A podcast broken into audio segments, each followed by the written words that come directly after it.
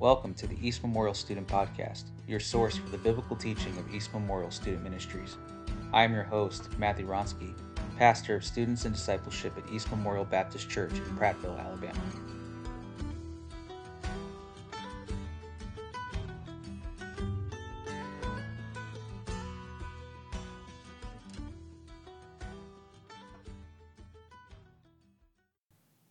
And welcome to this third episode of the East Memorial Student Podcast. It is an absolute pleasure to have you all joining us today.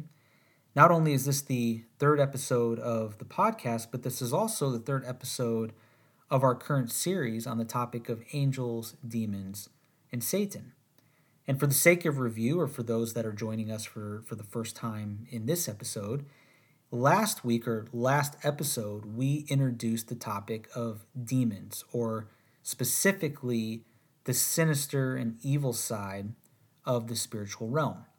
We're going to save Satan and, and talking about Satan for the, the next episode, which will probably be the final episode in this series. But last episode, we talked about demons. And in this episode, we will also talk about demons as kind of a part two to our discussion on demons the way that we've been approaching this topic is we have been outlining, or we, we could say we, we began by talking about the first major angelic rebellion against God that is recorded in Scripture following Satan's own rebellion.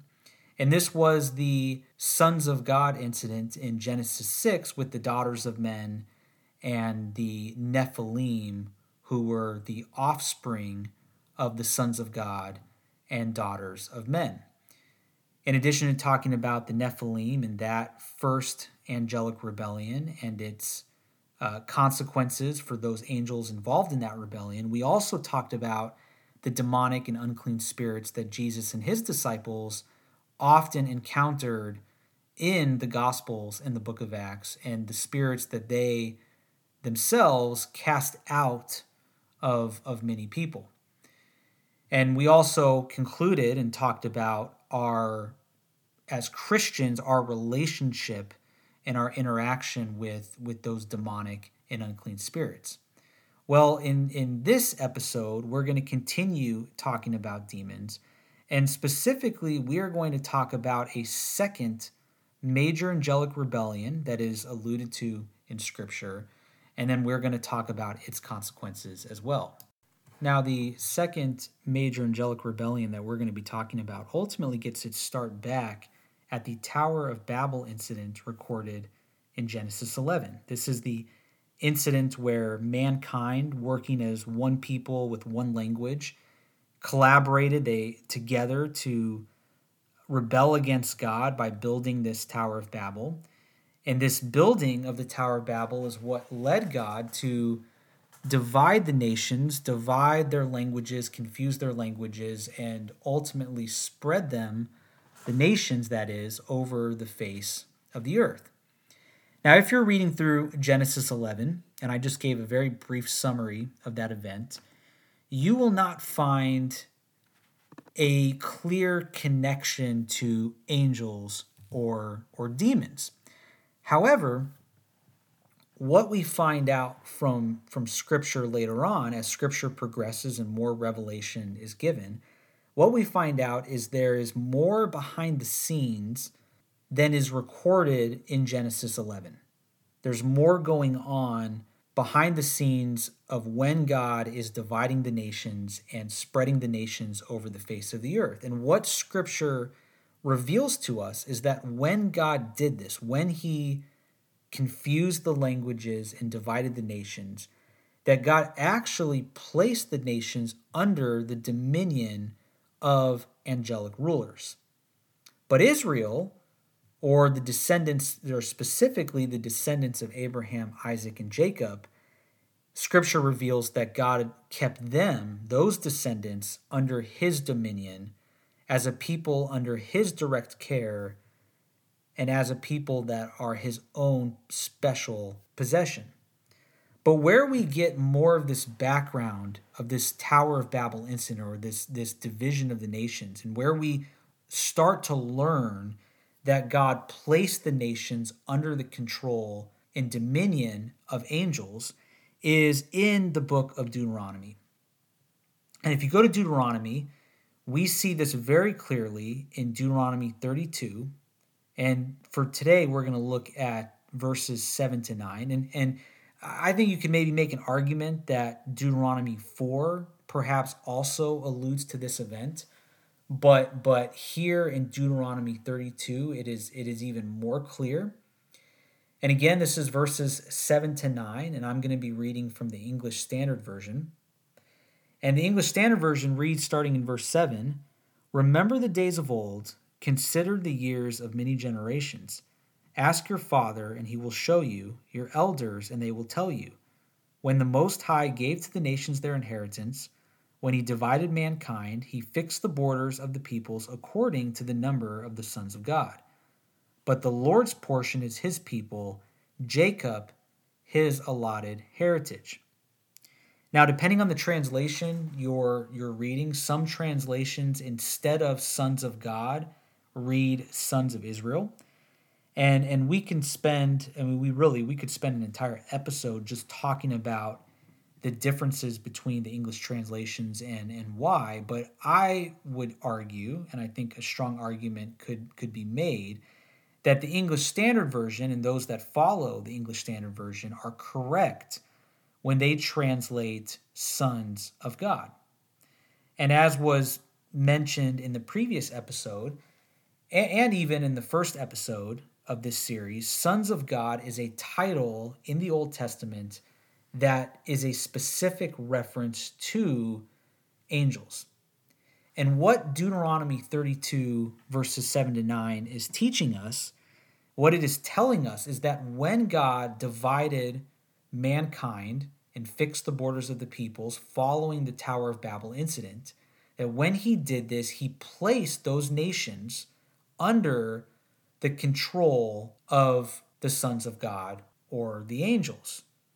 That's what he's saying when he says the that he fixed the borders of the peoples according to the number of the sons of God.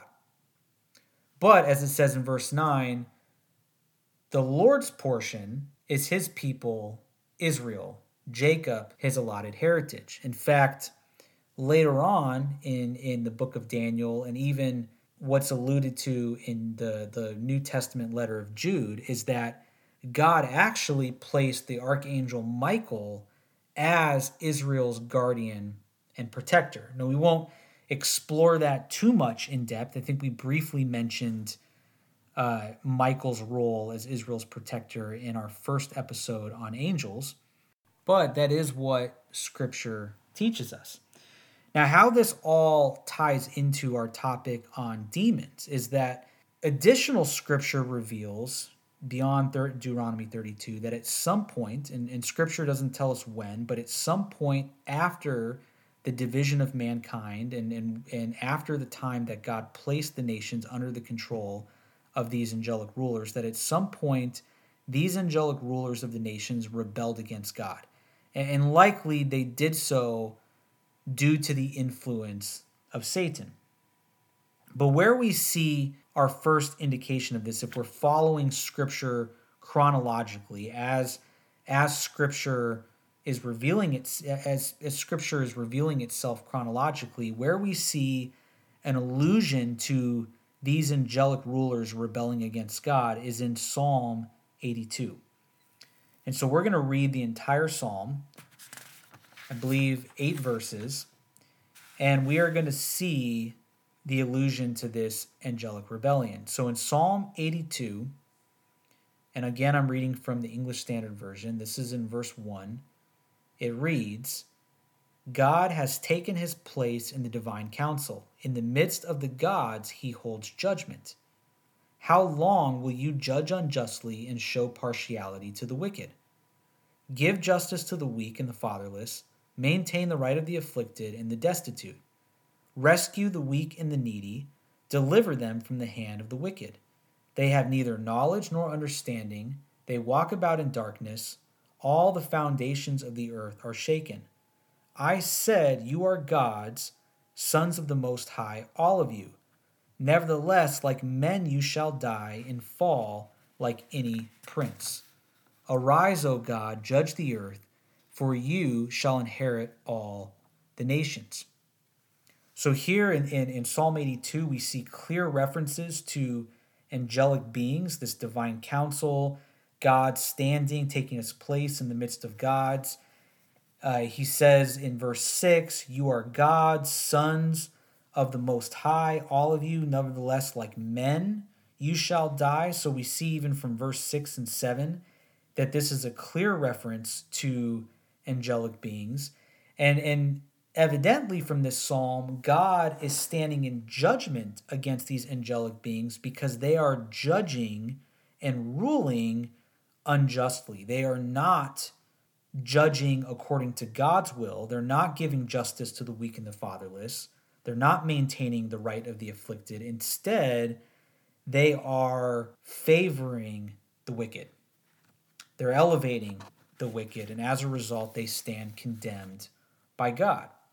So, this is maybe our first allusion to these angelic rulers that, that are rebelling against God.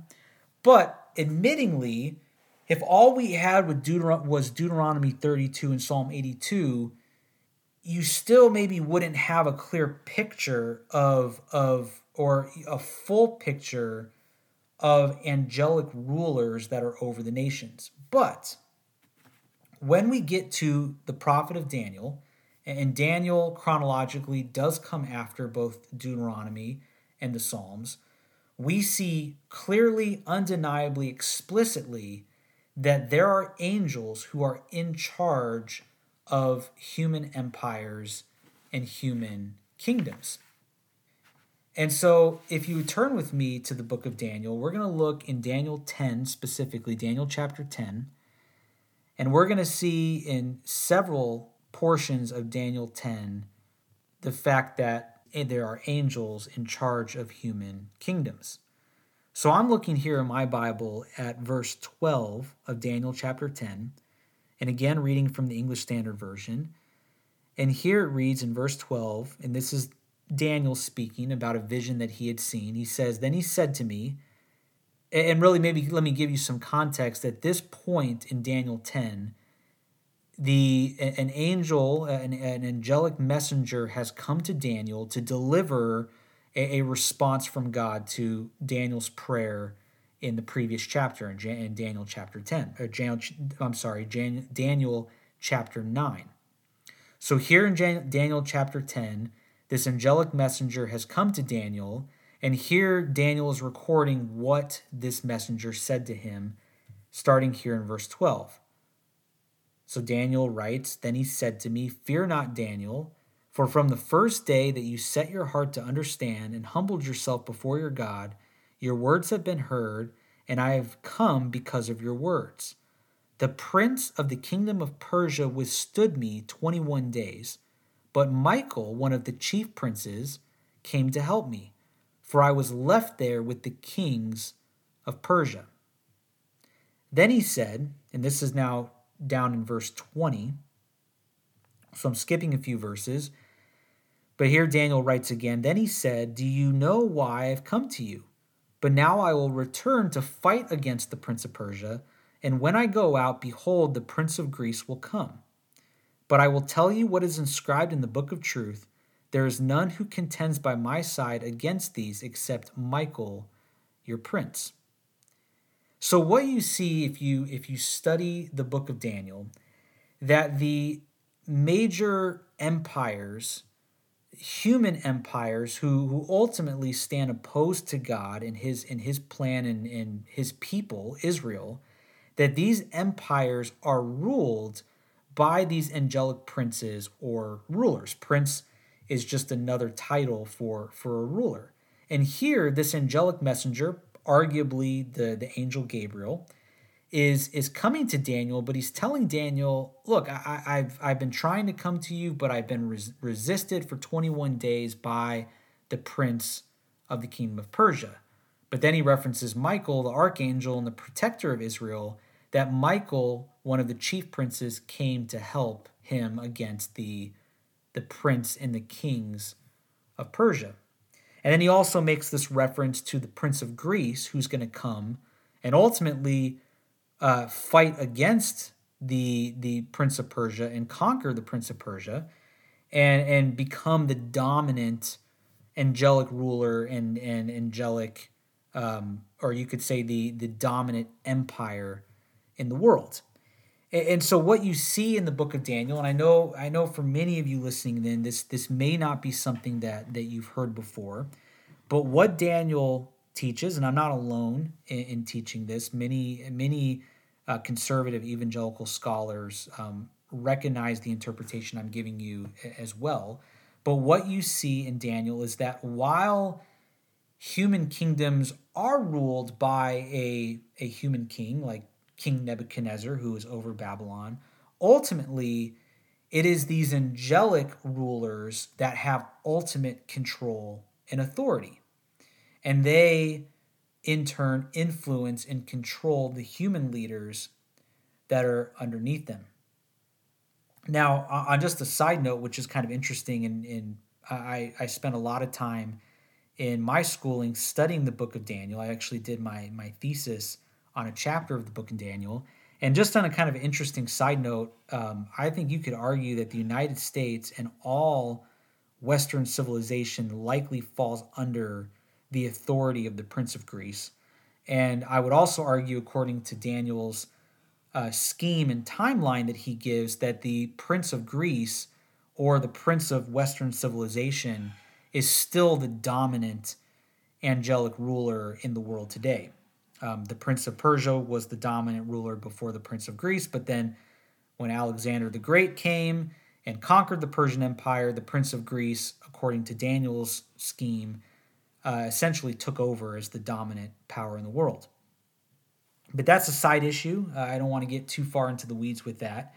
But one thing I can say is that although there are these angelic rulers who control and rule the nations, like Daniel 10 shows us, and like Psalm 82 uh, hint at, and also like Deuteronomy 32 allude to, that although these angelic rulers control the nations, ultimately all of these angelic rulers fall under the authority and influence of Satan. So Satan is like the supreme general with his angelic lieutenants that are in turn directly over and controlling the human nations. And, and the reason I say that these angelic rulers of the nations fall under the authority and influence of Satan is we have verses like 1 John 5:19 which which says and I'm just I'm reading here uh, from my Bible it says in 1 John 5 verse 19 we know that we are from God and the whole world lies in the power of the evil one or Satan. And what John is saying there in that passage is that the whole world system, the, the human governments, the human institutions that make up the world, and, and here it's the world opposed to the kingdom of God, that this current world, the current human power dynamic, the, the, the human institutions and kingdoms that dominate the world, that these lie under the power of the evil one. And, and uh, in fact, another verse in the New Testament actually refers one of the titles that Satan has that we'll probably explore a little bit more in our next lesson is that Satan is actually at one point called the God of this world, a lowercase g God of this world. And so, what we see, just to kind of summarize to this point, when we take Deuteronomy 32, arguably Deuteronomy 4 as well, but specifically Deuteronomy 32, when we take Psalm 82, and then when we take Daniel, specifically Daniel chapter 10, we find that the whole world system, all of the major human empires, human kingdoms, the nations that were divided after the Tower of Babel incident, that they were placed under these angelic rulers, these angelic princes, who at some point after that fell under the influence and control of Satan, and who now, even to this day, oppose God and his people. Now, what does this have to do with, with us today? What are the implications of this? How does this relate to us as Christians? Well, what we find, especially in the New Testament, is as a result of this this second angelic rebellion or this this fact that the nations of the world have been placed under the control of angels who later rebelled against God and have fallen under the ultimate control and authority of Satan that our primary spiritual battle as Christians and as a church is ultimately against these wicked angelic rulers of the nations and by extension Satan who is the ultimate ruler of the nations. Our battle is not against unbelievers who are merely acting under the influence and control of these evil, sinister, and demonic forces. And where we see this very clearly in the New Testament is, is in the, the letter of Ephesians. And you may already been thinking about this passage as I'm, I'm kind of talking about it, but, but if not, we're going to be in Ephesians 6, Ephesians chapter 6, verses 11 and 13 specifically. And here, Paul is going to is going to state this clearly. So he says in verse 11, "Put on the whole armor of God, that you may be able to stand against the schemes of the devil. For we do not wrestle against flesh and blood, but against the rulers, against the authorities, against the cosmic powers over this present darkness, against the spiritual forces of evil in the heavenly places. Therefore, take up the whole armor of God, that you may be able to withstand in the evil day, and having done all, to stand firm. So, Paul here, again, he's stating clearly that as Christians, as a church, our primary spiritual battle is not against flesh and blood. It's not against unbelievers. It's not against mere human beings. That our true battle, our true spiritual conflict is with these rulers, these authorities who are over the nations, these cosmic powers and spiritual forces of evil that Paul is talking about. And as Christians, we are to take up our whole armor of God in order to resist these spiritual powers. So Paul alludes to these powers, these spiritual powers, and, and really any time, or at least most times that I can think of when Paul refers to authorities and, and rulers, rather than referring to human rulers and authorities, oftentimes Paul is referencing these angelic rulers and authorities. Now, what is maybe we could we could phrase it like this. What is the outcome of this conflict? Or where maybe this is even a better question where does the church stand in this conflict against the angelic rulers of the nations? What's what's the scoreboard so to speak? Well what we find in the gospels and, in the new testament as well is that jesus' crucifixion and resurrection signaled the beginning of the end for these angelic rulers. If you if you explore the crucifixion, we're going to look at a few passages. What we find is that Jesus when he came to earth as a man through the virgin birth, when he was crucified, when he and when he resurrected, in other words, when he completed his ministry, that was the event, that was the moment that God began retaking the nations for himself. It is the moment that God began, well, really took away the, the ultimate power that these angelic rulers have had over the nations. Not that he's completely taken away their power, but it's the beginning of their end. If you will look with me in Matthew 16, you'll, you'll see, you'll start to see it here. And we'll talk through several passages, but in the first one we'll look at is Matthew 16, verses 18 to 21. And this, this passage may be familiar to a lot of you, but here in, in Matthew 16, verses 18 and 21, the scripture reads, and this is Jesus speaking, he says, And I tell you, you are Peter, and on this rock I will build my church, and the gates of hell shall not prevail against it. I will give you the keys of the kingdom of heaven. And whatever you bind on earth shall be bound in heaven, and whatever you loose on earth shall be loosed in heaven. Then he strictly charged the disciples to tell no one that he was the Christ.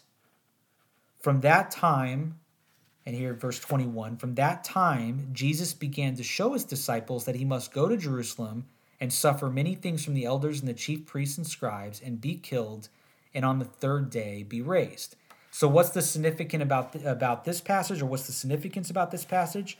Well, we see here that Jesus in the context of of referring to his crucifixion and resurrection, he's as he's beginning to tell the disciples and show his disciples that he must be crucified and resurrected, he is also telling the disciples that he is going to be giving them the the keys of heaven, the keys of the kingdom of heaven, and that the gates of hell, or you really, we could even understand this, the dominion of Satan, the kingdom of Satan, shall not prevail against it. That the church, that the apostles and the church through them is going to have authority over, or not necessarily authority over, but they will have an authority that cannot be challenged or defeated by the, the, the gates of hell or the kingdom of Satan. And this is all within the context of him beginning to tell his disciples about the crucifixion and resurrection. Now, also in the Gospels, we see, for example, in John 12, John 12, verses 31 to 32. And here in John 12, in verses 31 to 32, Jesus says, Now, now is the judgment of this world. Now will the ruler of this world be cast out.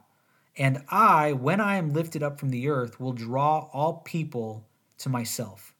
So here, this is a clear reference being lifted up from the earth. This is Jesus referring to his crucifixion.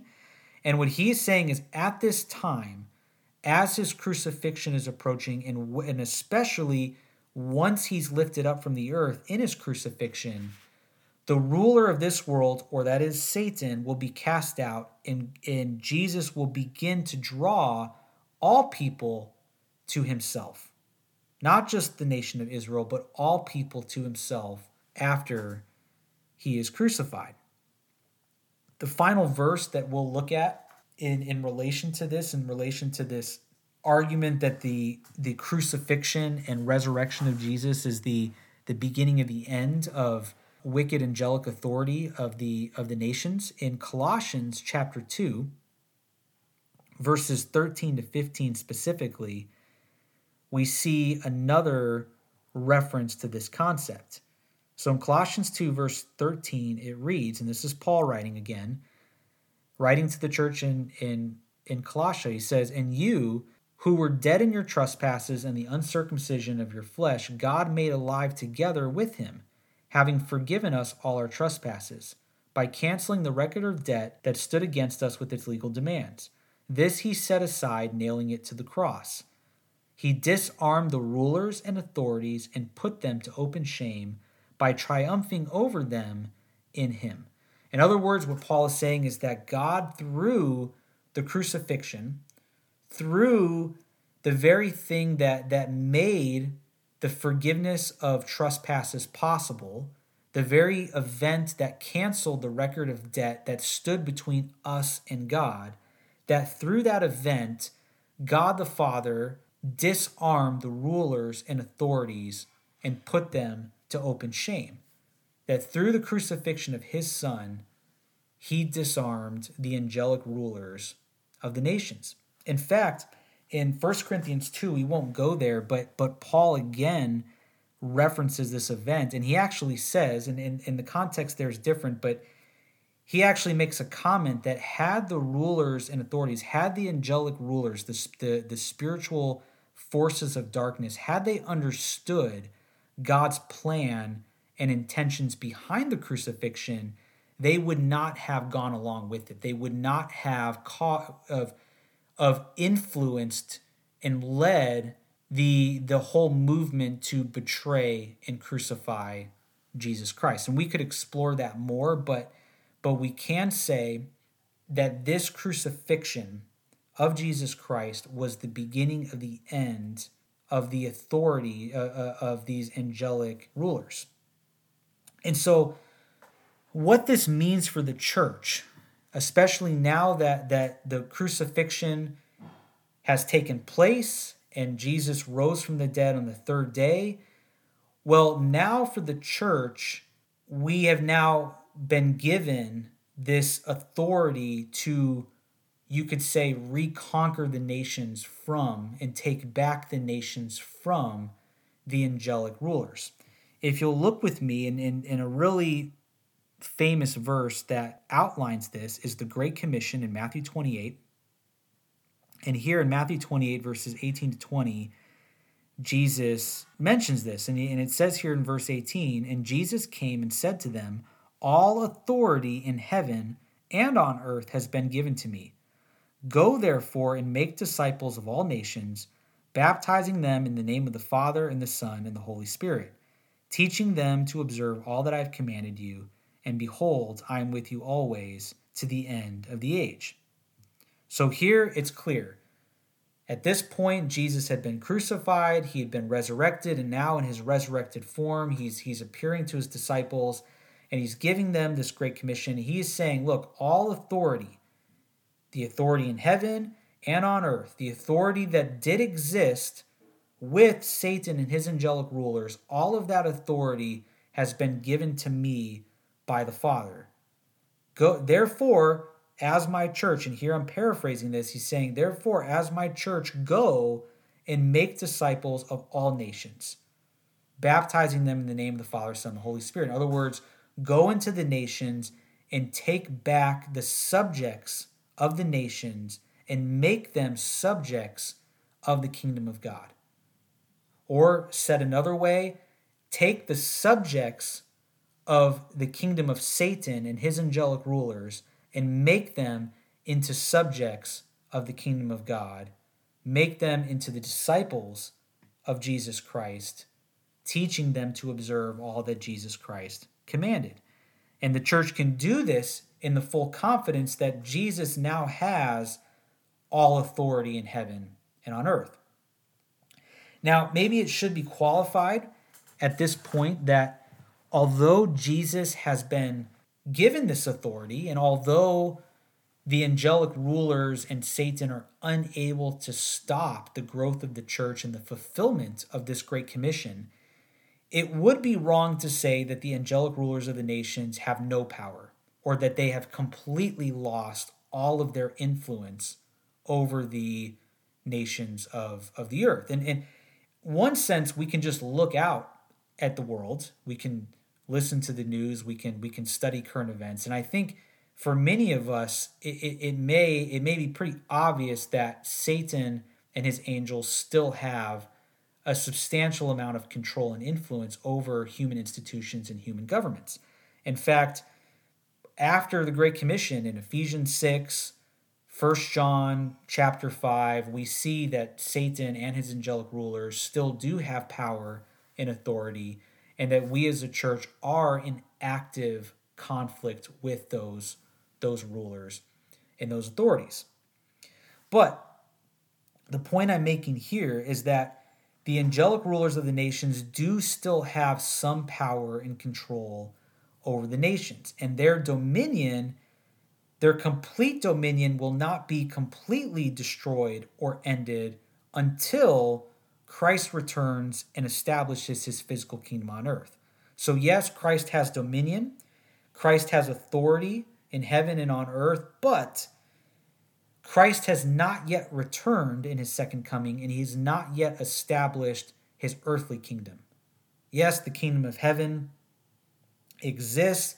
We as as as as the church are members of this kingdom of heaven. We are citizens of this kingdom of heaven but we are still awaiting the day when Christ will return and establish his physical kingdom on earth, where when you look out into the world and Christ will truly be in control and righteousness and peace will be the the law of the land and will be dominant in that day.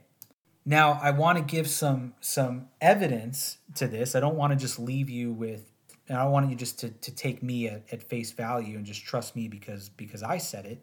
I want to give you some evidence that these angelic rulers still have some measure of, of dominion until Christ returns. And where we see that is going back again to the book of Daniel. So, the book of Daniel, if you have that footnoted, I'll give you a little bit of time to, to turn there. But in the book of Daniel, in, in chapters 2 and 7, we see references to a future time when the the the kingdoms of men, which are ultimately under the control of these wicked, um, satanic, angelic rulers, that there will be a future time when their authority is completely taken away. So our first passage we're going to be looking at is Daniel two verses forty four to forty five. And and here I'm back in my New American Standard Bible. And it reads in verse 44 of Daniel chapter 2 In the days of those kings, the God of heaven will set up a kingdom which will never be destroyed, and that kingdom will not be left for another people. It will crush and put an end to all these kingdoms, but it will itself endure forever. Inasmuch as you saw that a stone was cut out of the mountain without hands, and that it, it crushed the iron, the bronze, the clay, the silver, and the gold. The great God has made known to, known to the king what will take place in the future so the dream is true and its interpretation is trustworthy. Now, what's going on here in, in Daniel 2, if, if you are familiar with this passage, is this is a reference to Nebuchadnezzar's, King Nebuchadnezzar's vision of the, the statue of the man with the different, um, the gold, the bronze, the silver, and the iron. And, and what you find in this vision is that this statue of all these different metals – they, it, this statue represents all of the major kingdoms that are going to come to power that ultimately represent the satanic and demonic world order. And what it's saying here in Daniel 2, verses 44 to 45, is that in the time of the end, when Christ returns, the kingdom of God, a kingdom not created by man or or by the hands of man that this kingdom is going to come and destroy the kingdoms of men and their dominion. And and at that point the kingdom of God will be established and never be destroyed or removed now in additional in addition to Daniel 2 we have in Daniel 7 and I'm going to be reading two verses from there Daniel 7 verses 11 to 12 and here, uh, Daniel is describing another vision that, that is related to the vision in Daniel 2. But here in verse 11, he says, Then I kept looking because of the sound of the boastful words which the horn was speaking. I kept looking until the beast was slain and its body was destroyed and given to the, bur- and given to the burning fire. And in this, verse 11 is specifically talking about the Antichrist and his kingdom. But it says here in verse 12, As for the rest of the beasts, which is a reference to the other three human kingdoms the the uh, Babylonian, the Persian, and the Greek kingdoms, that for the rest of these kingdoms, their dominion was taken away, but an extension of life was granted to them for an appointed period of time. So, what this is telling us is that when Christ returns and he destroys the Antichrist and the kingdom of the Antichrist, the other kingdoms, their full dominion is going to be, or their any dominion that they do have is going to be taken away, even though for in a time they're they're still going to remain to an extent. It says an extension of life was granted to them. But but they're at that point when Christ returns and destroys the Antichrist, the dominion of the other human kingdoms will be completely taken away. At that time, only the kingdom of God and Christ as the king of that kingdom will rule over the earth. So, just to summarize, up to this point, angelic rulers were placed over the nations following the Tower of Babel incident. But at some point after that incident and after they were given authority over the nations, these angelic rulers fell under the influence and control of Satan. And to this day, these angelic rulers are in constant opposition to God and his people. However, when Christ came the first time in the incarnation, and when he was specifically crucified and resurrected, Jesus disarmed the the power and authority of these of these angelic rulers, specifically their authority as it regards the church and the church's ability to fulfill the Great Commission. There's nothing these angelic rulers or Satan can do to stop the spread of the gospel and the spread of the church. No, how, no matter how many, how much they persecute the church, no, no matter how many Christians they kill, they will never, the gates of hell will never prevail against the kingdom of heaven and the church. So what does this mean as we as we kind of come to a conclusion and, and summarize our lesson today? What does this mean for our, for us Christians? How do we apply this worldview? Well, we could say a few things, and maybe we'll say this. First, as Christians, we need to, in a sense, open our eyes to the fact of what Paul says in Ephesians 6 that our struggle in this world is not ultimately against human beings that we live in a world of human kingdoms and human institutions that ultimately are under the power and control of Satan and his angelic lieutenants, his angelic rulers. That we are not in a friendly world. We are not, we do not live in a world that is on the side of God and his people. And and even I'm even thinking of, of Brother Glenn's preaching here at, here at East Memorial. He has said multiple times in his sermons that when it comes to the world or the people of this world, you're you're either serving two masters. You're either serving God and you're in His church and you're you're a citizen of His kingdom, or you are a citizen of Satan's kingdom and you are under the influence of Satan and his angelic rulers. So, we as Christians, we have to understand this that we are not in a friendly world, that the human institutions around us, whether that's in the universities, the human governments, all of the human authorities in the world, they are not our friends. They ultimately are under the control and influence of angelic, satanic, spiritual forces, evil angelic forces that control the king- kingdoms of men. However, Again, and I don't mean to beat a dead horse, another implication of this is that based on what we see in the New Testament, we as a church cannot be conquered or stopped by these angelic rulers.